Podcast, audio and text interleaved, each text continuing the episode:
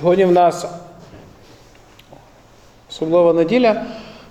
Більшість все ж таки церков розважають над цією темою це в'їзд Ісуса Христа в Єрусалим. Ми також приєднаємося, але будемо розважати і про сьогоднішній день, про події, які відбуваються в сьогоднішньому длі. Для кожного з нас вони також є важливі. Тому для початку хочу зачитати зараз текст, це Євангелія від Матвія з 21 розділу, з 1 по 11 вірш. Хто має писання, відкривайте. Євангелія від Матвія з 21 розділу, з 1 по 11 вірш. А коли вони наблизились до Єрусалиму, то прийшли до Віфанії, до гори Оливної. Тоді Ісус вислав двох учнів, до них кажучи, ідіть у село, яке передав перед вами, і знайдете зараз ослицю прив'язану та з нею осля. Від'яжіть, і мені приведіть їх. А як хто вам що скаже, відкажіть, що їх потребує Господь, і Він зараз пошле їх. А це сталося, щоб справдилось те, що сказано було пророком, промовляючи: Скажіть сіонській дочці, ось до тебе йде цар твій, він покірливий, і всів на осла і на осля під яремної сина. А учні пішли та й зробили, як звелів їм Ісус. Вони привели до Ісуса ослицю і осля, і одежу поклали на них, і Він сів на них. І багато народу стелили одежу свою по дорозі, інші ж різали віття з дерев і стелили дорогою. А народ, що йшов перед ними і позаду, викрикував, кажучи: Осана сину Давидовому, благословений, хто йде у Господнє ім'я, Осана на висоті. А коли увійшов він до Єрусалиму, то здвигнулося ціле місто, питаючи, хто це такий. А народ говорив: це пророк Ісус із Назарету Галілейського. Ця подія не була спонтанно запланована. Так як ми читаємо, це здійснилось пророцтво, яке записано ще в Захарії, 9 розділ, 9 вірш. Та? Радій вельми, о дочка Сіонську, бо війде цар і війде на, ос, на ослі. Багато людей зібралось вітати, і ми читаємо цікава картина. Серед всіх, хто вітали, були різні люди. Одні, можливо, кричали, як натовп часто кричить, не розуміючи, не усвідомлюючи саме причину події. Вони просто знають, їм сказали. А інші ми читаємо, що попереду і позаду йшли люди, які оце проголошували. Щось було більше відкрито. Були учні, які теж знали, хто є Христос, кому було що відкрито, і рухались, і проповідували. Цікаво, заїжджає в місто Єрусалим цар. Юдеї взагалі вони чекали свого царя, але ну, для них стало великим, великою несподіванкою каменем наріжним, таким, через який вони спіткнулись. Багато хто і не змогли прийняти Христа. Сама ідея в тому, що він приїхав на ослі. Бо для них це виглядало більш як цар, як Давид, який був на коні. І ми пам'ятаємо, що коли ми читаємо історію, ми читали зараз, ми пройшли цілу серію проповіді про Давида. Ми бачимо, що Давиду вдалося зробити те, що нікому не вдалося зробити. Він об'єднав Ізраїль. І на той час Ізраїль був одною з самих могутніх войовничих держав, якого боялись. Ті перемоги, ті війни, котрі вигравав. І ось Ісус Він заїжджає в Єрусалим як цар, його вітають як царя, тільки не на коні, а на ослиці. І знаєте, для мене це також символ. Символ того, друзі, що і в наші серця Ісус ходив в смиренні. Подумайте над одним текстом. Він, бувши в подобі, умалив себе. Так як в'їжджає в Єрусалим в смиренні на ослиці, а не на коні, так і входить в наші серця, стукаючи, а не ламаючи, не руйнуючи. Хоча ми розуміємо, хто він є, він є Бог. Він той, хто ним все створено. Пам'ятаєте, ми читаємо в Филип'янах, в Колосянах, ним все створено і ним все стоїть і все тримається. То невже він той, хто все тримає в своїх руках, не може війти в наше серце? і навести там порядок? Забрати все, що заважає, коли я говорю про наше серце, я говорю про внутрішню людину. Наша совість, наш розум, наші бажання. Пам'ятаєте, Слово Боже, воно живе і діяльне. Послання до євреїв, 4 розділ з 12 вірша, описується, як Бог проникає в наше серце. Слово Боже, воно живе і діяльне, воно розділяє наміри, бажання. Але Ісус обрав ось цей шлях, шлях смирення. Він умолив себе, ставши подібний людині. І так само, як Єрусалим, так само і в наші серця. І він заходить, він стукає, дає можливість кожному з нас зробити своє визначення. Цікаво, що сьогоднішній тиждень він співпадає з тим, що відбувається в державі. Як в той час люди вітали майбутнього царя, так сьогодні, друзі, ми обираємо в певній мірі царя для України. Ми розуміємо, що це президент, це не цар, немає тої повної влади. Ми живемо в демократичній країні. Але в певній мірі ми обираємо. І знаєте, скажу чесно, вже хочеться, щоб вибори завершились. Чому? Тому що втомлюєшся не тільки від того, що зовні, а й втомлюєшся від того, що те, що зовні, воно пробуджує те, що в тебе всередині. Здається, так добре. І ти вже знайшов мир, і ти вже готовий прийняти Божу волю, Боже рішення. Як тільки зайдеш в соціальну мережу або з кимось зустрінешся, поспілкуєшся, зразу цей мир десь губиться. І ти розумієш, що немає цього миру. Минулу неділю я мав честь бути в Литві, в Вільнюсі. Я був в церкві е, в Вільнюсі, нашій баптистській церкві, і мав честь там служити, проповідувати. І ось я налаштовувався. Цілий тиждень я читав семінар з 9 ранку до 6 вечора. Нас двоє тільки було лекторів. Фактично, ми кожен через годину читали, читали, читали. В неділю зранку я встав. У мене о, о 10.30 біблійний урок я проводжу на годину, і потім у нас невеличка перерва, і о 12 12.30 продовження недільного богослужіння, де я проповідую. І ось після цього біблійного уроку я виснажений за тиждень, втомлений, але збираюсь з останніми силами для того, щоб проповідувати Слово Боже, вже обрав навіть тему. Сижу, молюсь, молюсь позаду. І ось до мене підходять дві сестрички старшого вже віку, е, розмовляють російською мовою, але не дуже так. Не, не дуже чисто. І згадую, що вони колись були в Україні, хтось був в Києві, хтось на Закарпатті їздив, і потім кажуть таку фразу, фразу, яка мене просто вибила з колії на певний час. Вони кажуть, як у вас там на Україні? Ми дуже сильно переживаємо за вас. Ми даже, от, ми з сестрою кулаки держимо, тільки щоб Зеленський пройшов. Я кажу, та що ж ви так переживаєте за Україну? Він ж, ну та це ж ну, просто обідно, хочеться, щоб вам хорошо було. Я думаю, слухайте, я вже думав, що я вже сусідню державу втік, щоб не торкатись тем політики. Я не готую свою проповідь, тому що вона не актуальна говорити в Литві про політику в Україні. Але так легко виявляється відкрити там, що в мене є всередині. І я вже сижу, я розумію, мені вже кажу, Господи, дай мир. Ну, Це ж не про те тема, це ж не ця історія.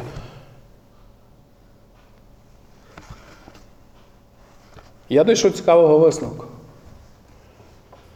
Бо я все чекаю, коли вибори закінчаться. І я думаю, стане легше. Але знаєте, Бог показав, що вибори ніколи не закінчуються. Тому що саме головний вибір, який ми робимо в нашому житті, він не там. В камінці, де ми заходимо, де ніхто не бачить, і ми ставимо певну галочку. Це вибір, який ми робимо кожен день, це вибір, який ми робимо кожну годину, це вибір, який ми робимо кожну хвилину. Це вибір, який ми робимо тут. Послання до Галатів, 5 розділ, 17 вірш. Бо тіло бажає противного, духові, а дух противного тілу, і супротивні вони один одному, щоб ви чинили не те, що хочете. Апостол Павло в Галантах він описує ось внутрішній світ кожної відродженої людини. Кожен, хто є віруючим, кожному, хто, в кого всередині є Дух Божий, ця боротьба є присутня. І вона не зла... вона не просто один раз на рік, один раз на п'ять років, як вибори президента. Чи один раз на життя. Ну, в певний момент життя ми прийшли і сказали, Господи, я вибираю, що ти будеш царем мого життя, все, я тебе поставив на трон в своєму серці і все. Виявляється, цей вибір ми робимо кожного дня, кожної години, кожної хвилини. Тому що це боротьба між плоттю і духом. Це те, від чого ми не можемо втекти. Це те, що є. І нам треба вчитись розуміти себе, тому що наш вибір і сьогодні, хто голосував чи буде голосувати, це результат того вибору, який тут. Не більше. Тому що сама по собі рука, вона не має здатності оцінити. Вона діє. А оцінює тут наш внутрішній чоловік. І нам треба це розуміти. Якщо ми будемо розуміти ці речі, друзі, ми почнемо розуміти, чому саме ми робимо певний вибір. Що для нас є близьке, що для нас є важливе, що для нас є цінне.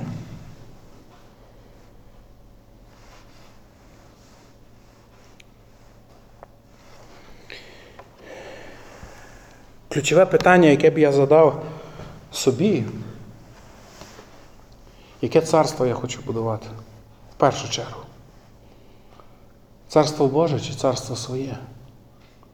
Ось чому суть кожного вибору, який ми робимо. Івангелія від Матвія, 6 розділ, 33 вірш. Послухайте. Шукайте перш за все царство Боже, все решта додасться. І перш за все, це прежде всього сперва. Акцент Писання хоче перенести, що є щось головне, до чого ми покликані, а є те, що ми теж маємо про це дбати.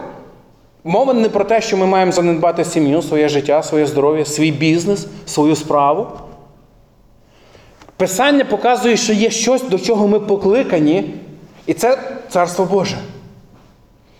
І тут питання, кожне моє рішення, яке я приймаю, чи це рішення для збудування Царства Божого, чи мого власного. Ось де ми робимо ключовий вибір. Розумієте? Тому що є речі, які по людській логіці вони виглядають абсолютно правильними і добрими. Але вони не сприяють будуванню Царства Божого. І нам треба вчитись розділяти. Інколи ми думаємо, що боротьба духа і плоті це мається на увазі, чи чинити гріх, чи ні. Мається на увазі, чи мені випити, чи мені закурити, чи ще щось таке зробити, огидне Богу, то ясно, що ні. Цікава історія записана в Євангелії, коли Ісус спілкується з учнями. Він задає перше питання. Каже, за кого мене мають люди? Ну, Апостоли кажуть, ну ясно за кого, хто за, за Іоанна Хрестителя, хто за пророка. Тоді Ісус повертається і каже, слухайте, а ви за кого мене маєте? Це ключове питання будь-якої команди. Тому що ми не підемо далі, поки не визначимося, хто нас веде і куди веде. І ось апостол Петро він відповідає слова, які сам Ісус каже, що не крові, плоть тобі їх відкрили. Та? Слова, які говорять про те, що в Петра є прямий зв'язок з небесами. І він говорить, ти син Бога живого. І якщо ви подивитеся цей розділ, чуть-чуть нижче, декілька віршів буквально. В цих декілька віршів Ісус намагається пояснити апостолам, учням, що йому час йти на Голгофу страждати. І ось той ж самий Петро, який тільки що відкрив істину духовну, яку йому було вкладено в серце Духом Святим. Він піднімає голос і каже, Господи, нехай ніколи не буде цього. Пам'ятаєте, що відповів Ісус? Відійди від мене сатана. Слово сатанос, воно означає противник. Мова не йде про те, що Ісус в даний момент каже Петро, Петро, слухай, ти диявол. Знаєш, ти чорт просто. Слово грецьке сатанос означає, що Петро, зараз на даний момент ти противишся тому, що має статись, ти противишся волі Божій. Ти думаєш по-людськи. Що поганого хотів Петро? Я його вчитель, я його Ісус. Він любить його. Він готовий своє життя за нього віддати. І коли він чує, що його Ісус, улюблений вчитель, має постраждати, Петро каже, нехай не станеться цього, нехай ти не будеш страждати. Та Ісус звертає увагу, що це мислення людини плоскої, тобто тілесної. Хоча ми не читаємо, що це є якийсь гріх, який огидний Богу. Але це будування, можливо, твого власного життя, але не царства Божого. Бо щоб царство Боже росло, щоб воно примножилося, Ісус має постраждати. Це Божий план. Це плата за гріх. Інших варіантів немає. І тому, коли я кажу про ці речі, боротьба між духом і плоттю, друзі, не варто думати, що завжди це боротьба. Бажання плоті це бажання тільки чогось такого огидного. Бажання плоті це зберегти своє життя. Бажання плоті це примножити своє життя.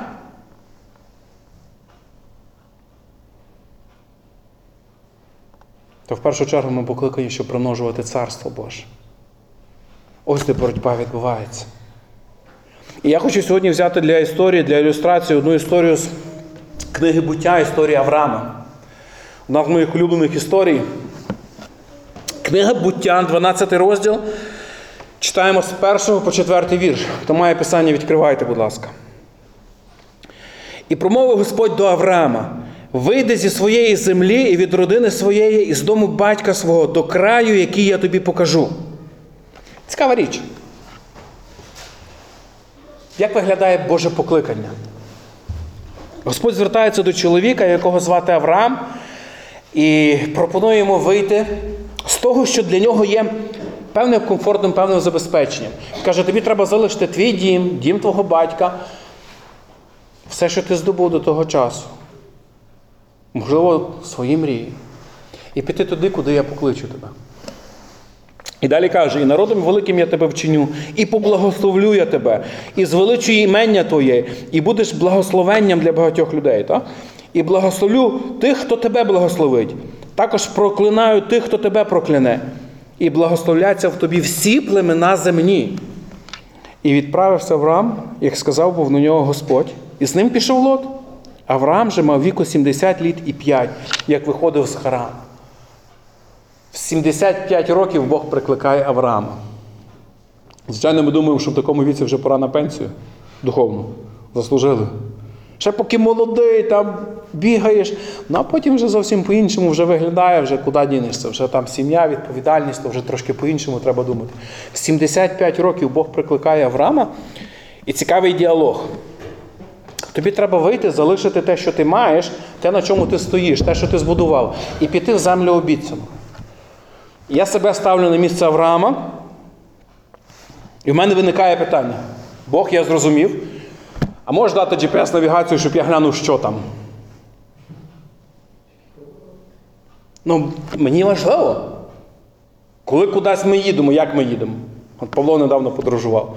Зразу Google Maps заходимо, дивимося, ага, там можна зустрітись, там можна посидіти, там можна переночувати, ага, там є якісь дешеві магазини, можна похарчуватись, там ще щось, там ще щось. Бог каже Авраамові, слухай, тобі треба все залишити. А Авраам такий стоїть, Боже, GPS-навігація, детальний план. Мені ж треба зважити. Пам'ятаєте, ми говорили, що вибір ми робимо кожного дня, кожної години, кожної хвилини. Ти не, ти не зрозумів, Авраам. Я дам тобі землю обіцяну. А де вона? Там, де я покажу. То де вона хоча б приблизно південь, захід, схід. Я покажу. А там джерело буде? Я покажу тобі все. Ну так ж не цікаво, ну я не можу так. Ну. Слухай, в мене народу стільки. В мене слуги є, в мене дружина є. Як я можу дружину повести і не подбати про те, щоб їй добре було? Я покажу тобі. Я тебе веду. І знаєте, цей чоловік він виходить, є велика місія його подорожі. Ми про неї ще торкнемося. Бог каже, благословляться тобі всі племена земні. Мова не йде про те, просто що Авраам, я тебе обрав, знаєш, ну реально, Авраам, тобі тут класно. Я розумію. І знаєш що? Я настільки тебе люблю, що я хочу тебе звідси зараз підняти, перенести в ту землю, де будеш ще крутіше, Авраам. Там просто мед, молоко, там, ну, там взагалі не треба працювати. Тут ти хоч ще худобу випасаєш, а там, там не треба випасати навіть худобу. Вівці будуть давати молоко, так не будуть їсти, будуть давати молоко. Бог має інший план. Чому це важливо? Тому що ми будемо говорити сьогодні про мій вибір. А мій вибір полягає в тому, я хочу будувати царство Боже перш всього, чи власне життя. Ось чому полягає вибір кожного з нас.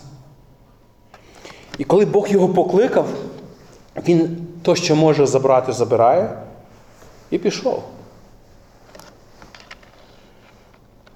Але з ним пішов ще його племінник. Як племінника знали, хто пам'ятає? І знаєте, коли велика сім'я, це добре. А коли дві великі сім'ї на кухні, це добре?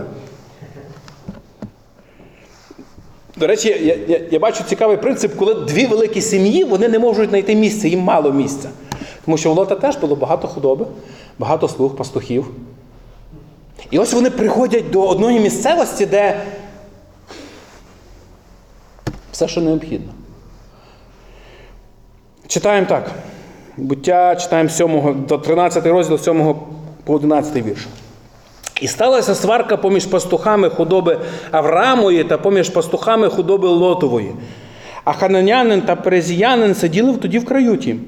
І промовив до Лота Авраам: Нехай сварки не буде між мною та між тобою, поміж пастухами моїми та поміж пастухами твоїми, бо близька ріднями. Хіба не весь край перед обличчям твоїм? Відділись від мене, коли підеш ліворуч, то я піду праворуч. А як ти праворуч, то я піду ліворуч. І звів лот очі свої і побачив усю околицю Йорданську, що наводнена вона вся аж до Цоару. Перед тим, як Содом та Гомору був знищив Господь. Як Господній садок, як єгипетський край.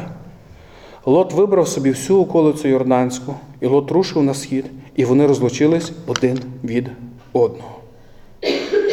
Приходять до певного точки долина Йорданська, і вона відрізняється від пустелі тим, що оскільки це долина, і оскільки поряд, поряд річка Йордан, вона є наводнена. А коли долина наводнена, що там росте? Все. А саме головне для стад, що потрібно для отари? Вода і трава. Вони прийшли в місце, яке, мені здається, для Авраама дуже легко було сприйняти за ту обітницю, яку Бог дав. Тому що це те, що відрізняється від, від всього, що довкола. Коли ти маєш велику отару, великі стада, ця земля для тебе це те, про що ти можеш мріяти. І ось коли вони туди приходять, стоїть питання, як далі, тому що є конфлікт. Земля точно не вміщає два племення, дві родини. Якщо брати земну мудрість, то, в принципі, перевага в кого? В Авраама. Перший він дядько, він старший. Другий його покликав Бог. Так? Написано, просто Лот пішов з ним.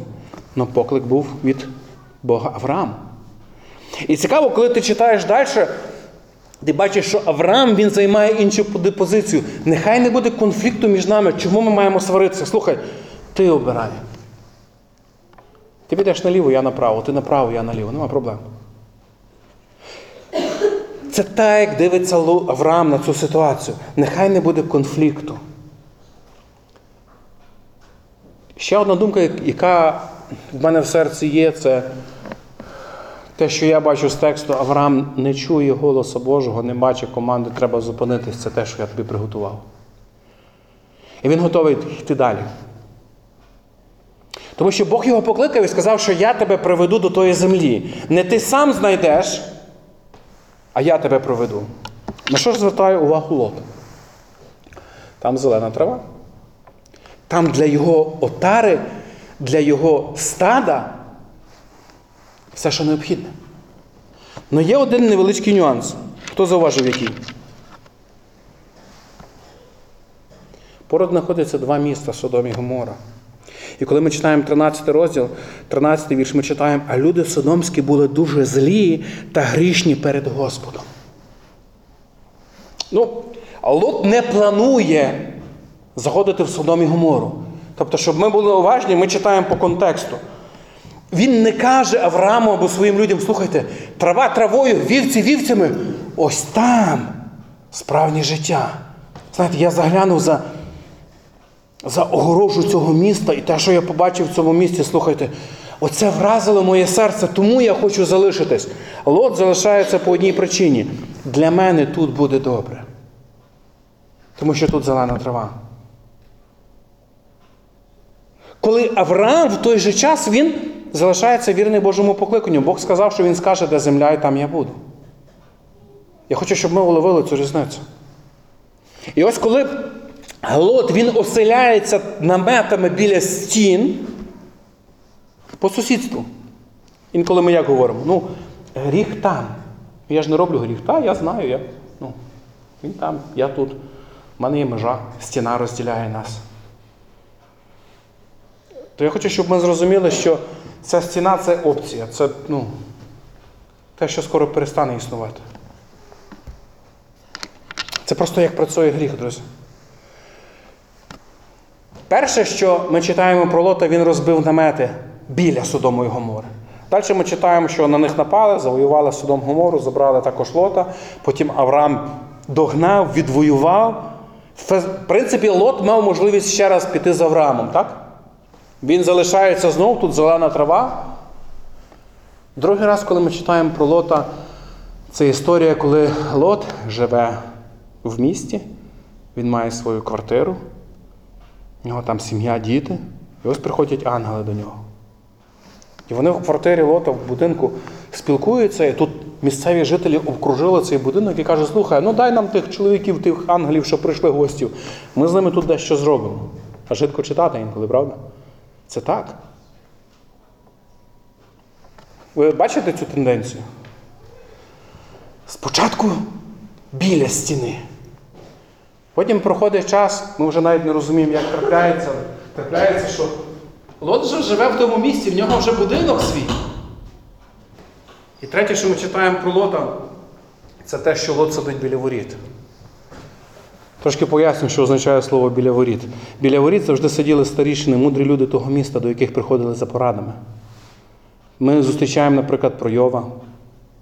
Він сидів біля воріт. Ми 36 розділ приповісті, коли читаємо про, про те, якою має бути жінка, але також читаємо, що вона поки домогосподаркою займається, чоловік де сидить? Біля воріт. І ось побачите цю тенденцію, як гріх володіє людським серцем. Спочатку ми просто збоку. Ми розуміємо, що там гріх нас не цікавить, нас цікавить, що тут зелена трава. Але проходить якийсь момент, і ми не можемо пояснити, як сталося. І не написано, як це сталося в житті Лота, але ми читаємо наступний крок. В нього в Содомі є своя квартира. Він же живе там. А потім ми читаємо, що він сидить біля воріт. Апост... Друге послання Петра, другий розділ, 6-7 вірш. Міста і Содом і Гомору спопелив, засудивши на знищення і дав приклад для майбутніх безбожників, а врятував праведного лота, змученого поводженням розпутних людей. Коли я чую про лота, то перша асоціація, яка у мене виникає, це мучилась праведна душа лота в тих містах. Але хочу нагадати, з чого почалося. Почалось з того, що просто там трава зеленіша. І я починаю думати в контексті, що мені зараз більш потрібно. А не, Господи, чи це те, що ти мені приготував, а не, Господи, це той шлях, яким я маю пройти. Що ти мене очікуєш? Ось чому різниця. І тому я кажу, що кожну годину, кожну хвилину ми робимо оцей вибір. І суть не в тому, що погано там, де зелена трава. Якщо ти з Господом і це Господній план і Господнє благословіння, то процвітай. Написано перший псалом, що благословен муж, що дерево, як дерево посаджене де? Над потоками рік. Та ж сама ілюстрація. Багато води, багато трави. Але ми читаємо далі є продовження. Чому він благословен? Не просто, що він посаджений там, де поток води, тому що його слово, його, він перебуває у законі Господнім. Він живе ним, він харчується з ним. Перед тим, як прийняти якесь рішення, він має ось цей час зупинитись, Господи. Це від тебе? Чи я маю пройти поряд і піти далі? Ось чому річ. Коли ми говоримо сьогодні про вибори, друзі, ми маємо зробити одну річ, зрозуміти одну річ. Я обираю по тому ж самому принципу дуже часто. Я намагаюся обрати напрямок для держави по принципу, а мені добре буде. Збудовуючи своє царство більше, дбаючи про своє царство в першу чергу, а не про Божу справу. Тому настільки важливо просто мати оцей час з Богом, щоб зрозуміти, Господи, куди ти ведеш цей народ і яка моя частина в цьому. І тоді прийде Боже благословення, я вірю. І на наш дім, і на Україну. Коли ми навчимось шукати перш за все волі Божої, не робити висновки, не постати, не думати. Вся наша логіка, якою ми складаємо, вона не вартує того, тому що це наша мудрість. Ми не можемо пояснити Божу логіку, тому що вона не пояснюється. Ми не можемо пояснити Божу любов, вона не пояснюється. І візьміть Євангелію. Спробуйте людською мудрістю пояснити. Ті, хто батьки. От зараз питання до вас. Ви готові віддати свою дитину на смерть, щоб хтось інший жив? В крайньому випадку своє життя, правда? Ну не дитини. Так Бог полюбив світ, якщо віддав свого сина. Поясніть це з людської логіки. Можете піддати? Це неможливо. І інші питання також. Там, де ми думаємо, ми програли, ми виграли, там, де думаємо, що виграли, ми часто програємо. Бо нам треба навчитись розрізняти ось ці бажання плоті. І ще раз кажу, і небезпека в тому, що це мова не йде тільки про щось, що таке огидне і дуже явне. Це просто людська мудрість. Ну, логічно. Ну це ж логічно. Що там, де зелена трава, варто залишитись, бо в мене отара велика. Але до чого воно може привести? Якщо ми викидаємо з контексту Боже проведіння, Божу волю. Більшість людей так робить. Тому я за те, як робить більшість. Хоча я в писанні читаю, що широка дорога веде куди? То ж ідіть якою? Зворотній принцип. Як так? Бог, ти хіба чогось не розумієш? Якщо більшість, більшість людей, більшість думок, більшість, значить. Бог каже, ні. Широка дорога веде до погибелі. Люди стояли, кричали Осанна. Христос заїжджає, цар заїжджає. Більшість людей не мали поняття, чому так. Ну вони кричали ці слова Осана царю! Вітаємо! А через тиждень Матвія, 27 розділ з 20 го вірша. А первосвященники і старші попідмовляли народ, щоб просити за Вараву, а Ісусові смерть заподіяти. Намісник тоді відповів і сказав їм, котрого ж із двох ви бажаєте, щоб я відпустив вам? Вони ж відказали Вараву. Пилат каже до них: А що маю зробити з Ісусом, що зветься Христос? Усі закричали: Осанна! Ну, чому ні? Тиждень тому ж ці ж люди, ці ж самі люди кричали Осанна. Немає інших людей в Єрусалимі.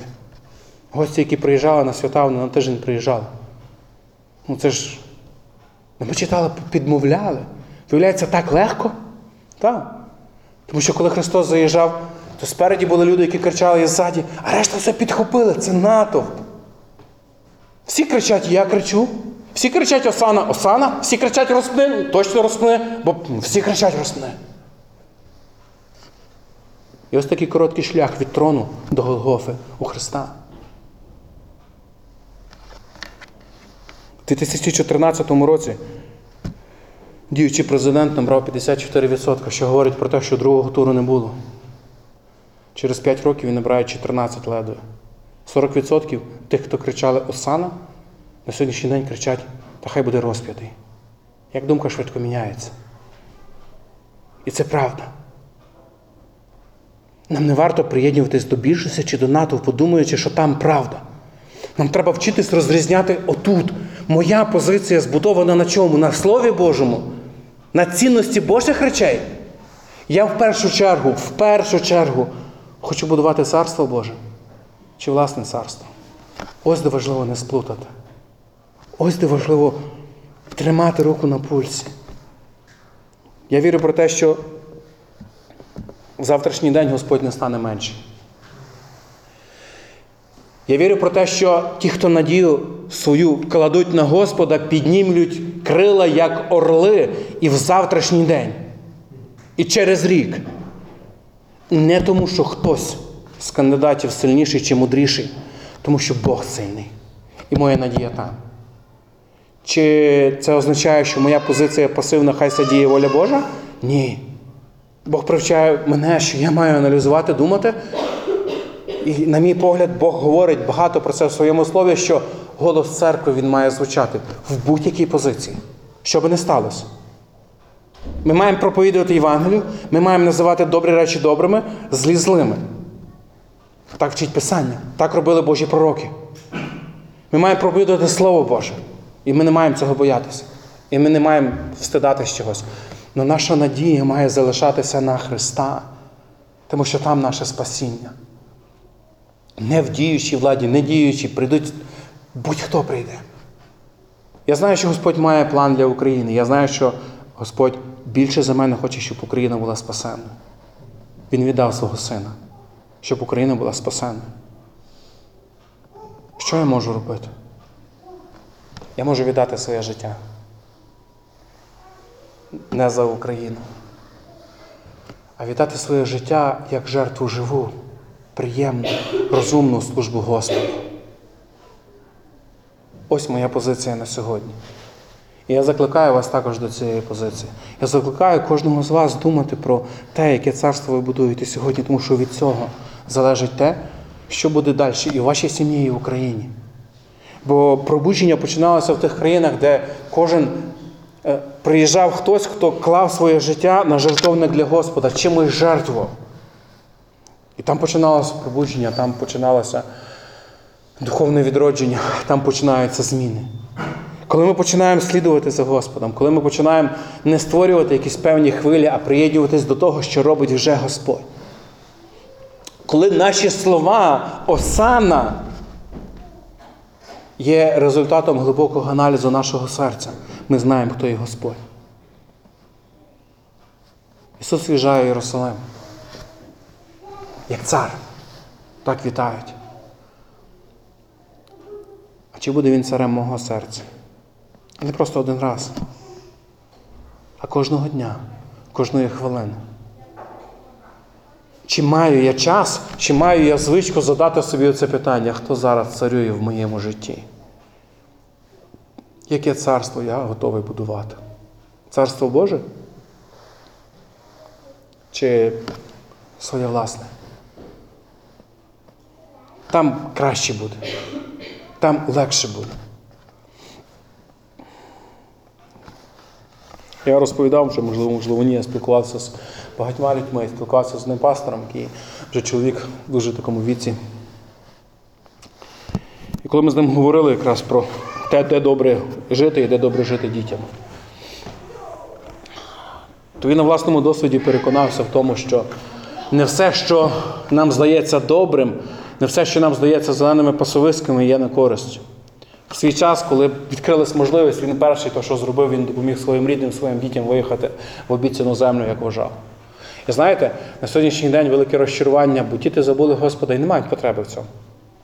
Як говорив один місіонер з Німеччини, наш місіонер, який там намагається служити, він каже, він здивувався, що в церквах в Німеччині е, за здоров'я мало моляться. І вони мотивуються цим. Вони кажуть, а навіщо молитися, якщо у нас є страхівка? Ну, є медична страхівка, наша молитись. Може, Бог ті питання вирішив, от є страхівка, йдеш до лікаря, ти лікують. І для нього це було дивно, тому що для нього це питання поклоніння. Ми не, ми не покладаємося на лікарів, ми довіряємо, що вони є Божий інструмент, але молимо того, хто є нашим цілителем. І ось цей чоловік розказує свою гірку долю.